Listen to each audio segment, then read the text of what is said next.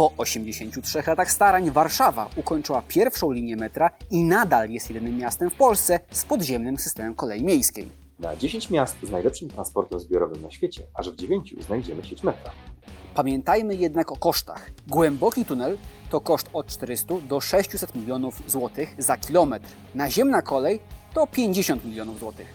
A gdyby zrobić nadziemną kolej na estakadach, to koszt wynosi około 200-250 milionów złotych za kilometr. Do rekordzistów światowych wciąż nam daleko, ponieważ w Chinach znajduje się aż 17 miast, które mają metro. Stany Zjednoczone posiadają ich 11, a mała Japonia 10. Ja jestem Michał, Jestem Marcin. a dzisiaj w Staćmie będzie o historii polskiego metra i planach jego budowy w Lublinie, Rzeszowie oraz Bydgoszczy. Zapraszamy.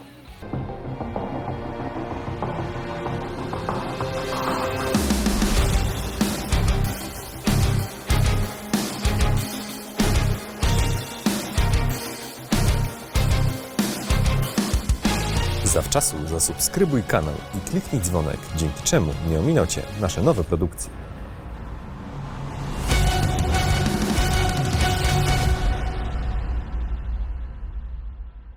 Odkąd 5000 lat przed naszą erą powstało pierwsze miasto na świecie Mezopotamia, miasto Ur.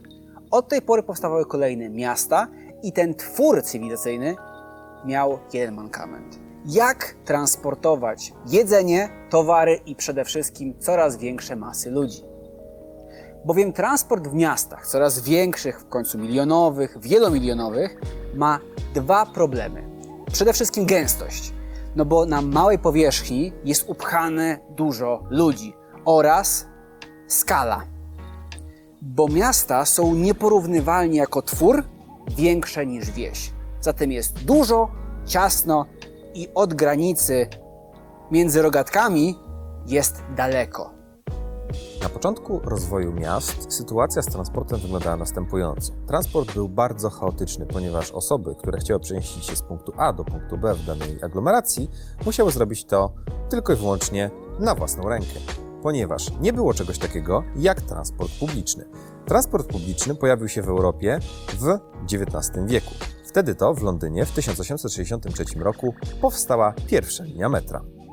Ale w zdaniu mówię, że to była wtedy zwykła kolej, bo to nie wyglądało tak jak dzisiaj to metro, bo jak było na e, parowe, nie, wyglądało to, to wyglądało to tak. To metro parowe e, było w ten sposób, że w Londynie co jakiś czas były na przykład, do dzisiaj są, fejkowe kamienice, która miała tylko front zrobiony, a tam była dziura, z której te wszystkie opary z pociągu mogły wylatywać, bo ludzie by się podusili po prostu. W 1863 roku była to po prostu zwykła kolej, która jeździła w podziemnych tunelach. Natomiast prawdziwa rewolucja, zwana dzisiejszym metrem, rozpoczęła się w 1869 roku, kiedy to w tym samym Londynie otworzono pierwszą linię metra, która jeździła na prąd. Rok później, w 1870 roku, Nowy Jork zyskał swoje metro, czyli pierwsze miasto Nowego Świata z tym rodzajem publicznego transportu. Czas na trochę taką garść naukowych faktów. Niejaki John Fairfield z Uniwersytetu Xaviera zbadał zagadnienie transportu miejskiego. Opisał wspaniałe rzeczy, m.in. presję człowieka na naturę, bezpieczeństwo, zmniejszenie korków i wiele innych cudownych rzeczy. I na bazie jego wywodów właśnie można stworzyć listę miast na świecie z najlepszym systemem łącznym transportu miejskiego. Zurych, Szanghaj, Dubaj, Tokio, Chicago, Madryt, Paryż, Hongkong, Londyn, Singapur. Ciekawostka jest taka, że w 9 z tych 10 miast jest metro. Jeśli wpiszecie Curych i Subway, to wyjdzie Wam mapa knajp, więc to pokazuje, że tam metra nie ma. Ciekawostka jest taka, że jedyne europejskie miasto za żelaznej kurtyny w tym rankingu to Praga na miejscu 12. Jednak czasem i w małych ośrodkach powstaje metro. Powiedzmy, że metro takie mikro. W Austrii, w miejscowości Cefaus, która liczy 1200 mieszkańców, powstała jedna linia, która ma cztery przystanki i służy narciarzom. Jako, że metro kojarzy nam się wielkomiejsko, to czas na wielkie liczby. 3 miliardy. Tyle osób przewiozło metro tokijskie rocznie. 425 km. Tyle ma najdłuższe metro w Szanghaju. 472 stacje. Tyle ma najbogatsze w przystanki metro nowojorskie. I 105 metrów. Tak głęboko osadzone są częściowo linie metra w Kijowie. Na całym świecie boom na metro rozpoczął się końcem XIX wieku. W Polsce pierwszy raz pomysł wybudowania metra powstał w 1925 roku. Oczywiście w stołecznej Warszawie. Miała być to oś północ-południe oraz wschód-zachód. Podobieństwo z dzisiejszym planem? Na pewno. Projekt zwany metropolitenem warszawskim opóźnił oczywiście kryzys lat 30. Odkopano go w 38, ale niestety, jak wiadomo, rok później Niemcy umyślnie oczywiście sabotowały projekt, no bo nie chciały, żeby Warszawa Berlin dogoniła. Ale tak już kończąc żarty na poważnie, to do wybuchu wojny, II wojny światowej, były gotowe plany, szkice, kosztorysy i większość obliczeń. Po II wojnie światowej powstał wariant, można by powiedzieć, kompromisowy, to znaczy 64 km metra, ale tylko 26 schowane w płytkim tunelu. W latach 50., które można uznać za cezurę czasową w budowie warszawskiego metra, uznano, że Warszawa powinna mieć prawdziwe, tak zwane głębokie metro. Powstawało jednak ono w bólach, ponieważ faworyzowano w tym czasie warszawskie drogi. I wtedy do gry wszedł on, Wojciech Jaruzelski. W 1982 roku właśnie on przeforsował przez Sejm ustawę, dzięki której miano w końcu się wziąć za budowę metra, pierwszej ważnej linii metra warszawskiego. Rok później weszli ludzie na budowę i potem były cyrki. Były strajki, zejścia z budowy, przekroczenia kosztorysów, terminów i były obsuwy. A finalnie, co jest ciekawe, zamówiono 90 wagonów, 90 składów ze Związku Radzieckiego. Finalnie dostarczono 10. Dlaczego? Bo kraj się rozpadł i uznano, że można umowę anulować. Oprócz tego, drugą ciekawostką jest tempo budowy, zatrważające. 2 metry na dobę. I tak z tą zawrotną prędkością w 1995 roku udało się warszawskiego metru dojechać do pierwszego przecinania wstęgi przez włodarzy Warszawy. Natomiast w 2008 roku, już po siódmym z kolei przecinaniu wstęgi i oddawaniu kolejnego etapu budowy, pierwsze warszawskie metro dojechało do swojego celu, czyli kompletnej linii metra, której budowa trwa 25 lat. A zatem pierwsza linia warszawskiego metra ma 23 km długości, posiada 21 stacji i ciągnie się od Kabatów na Ursynowie po Młociny na Bielanach. Dziennie ma nawet 600 tysięcy pasażerów i jeździ maksymalnie 80 km na godzinę. Jednak przedwojenne plany mówiły o dwóch liniach, czyż nie? I właśnie w 2009 roku powstał prawdziwy, oficjalny plan drugiej, poprzecznej do tej pierwszej linii metra. Prowadziła pod dnem Wisły, na Pragę, do tej pory zaniedbaną przez metro. Cała linia miała mieć długość 31 km i 21 stacji, czyli podobnie jak linia pierwsza. Zacznie się na Bemowie i skończy na Targówku. Planowanie oddanie całej linii to 2022 rok. Obecnie jest niecałe 10 km. Jednak dla gorliwych fanów warszawskiego metra jest projekt trzeciej linii. Będzie w całości po prawej stronie Wisły i będzie miała mniej stacji, bo 7. Zacznie się na Stadionie Narodowym, czyli przy drugiej linii i pójdzie na Gocław. Mówi się o budowie po 2023 roku, czyli podobnie jak druga linia rozpoczęła budowę po skończeniu pierwszej, trzecią zaczniemy robić jak skończymy drugą, czyli wszystko jest jakby po kolei. Co dzięki metru zyskuje miasto? Na przykładzie Warszawy. Rosną ceny mieszkań w centrum. Ludzie chcą mieszkać, żyć i pracować blisko stacji metra, ponieważ lepszy jest dojazd i funkcjonowanie. Wszędzie po prostu jest bliżej. Miasto się kurczy. Nic dziwnego, że apartamentowce czy wieżowce powstają przy istniejących czy planowanych stacjach drugiej linii metra. Będą nowe mordory, dlatego że jest metro. Poza tym nie zapominajmy, że Warszawa ma naprawdę solidną i bogatą sieć transportową. 276 km tramwajów, autobusy oraz szybka kolej SKMK. To wszystko razem, jeszcze przy planowanych dodatkowych węzłach z okazji CPK, to pokazuje, że Warszawa naprawdę transportowo będzie potężnym węzłem. Zatem metro jest niejako wisienką na torcie, a będzie coraz większą. Zapytacie o cenę. Druga linia kosztowała miejscami rekordowe 158 milionów euro za kilometr.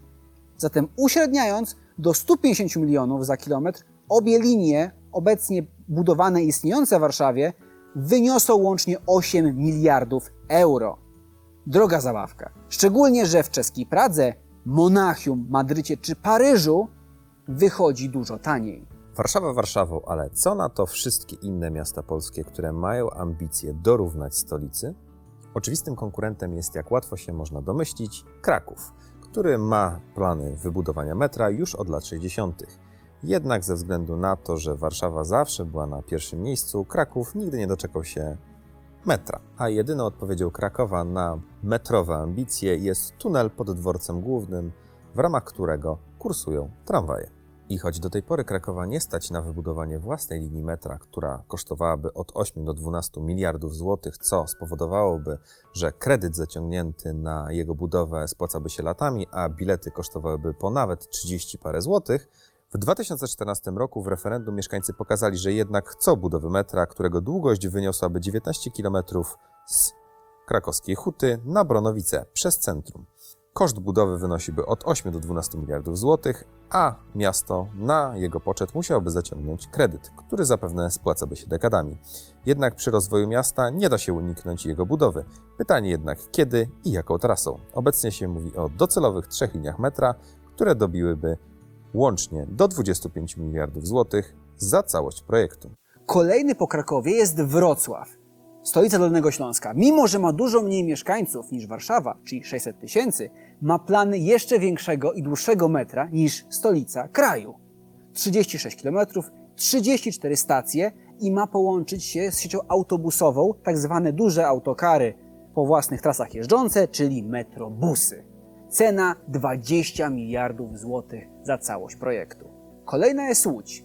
Kochana tak bardzo przez Rafała Paczesia czy Cezarego Pazurę, ma mieć łódzką kolej aglomeracyjną, także coś pomiędzy tramwajami a koleją per se. Ma wykorzystywać tunel średnicowy, który kosztował bagatela 1,5 miliarda złotych.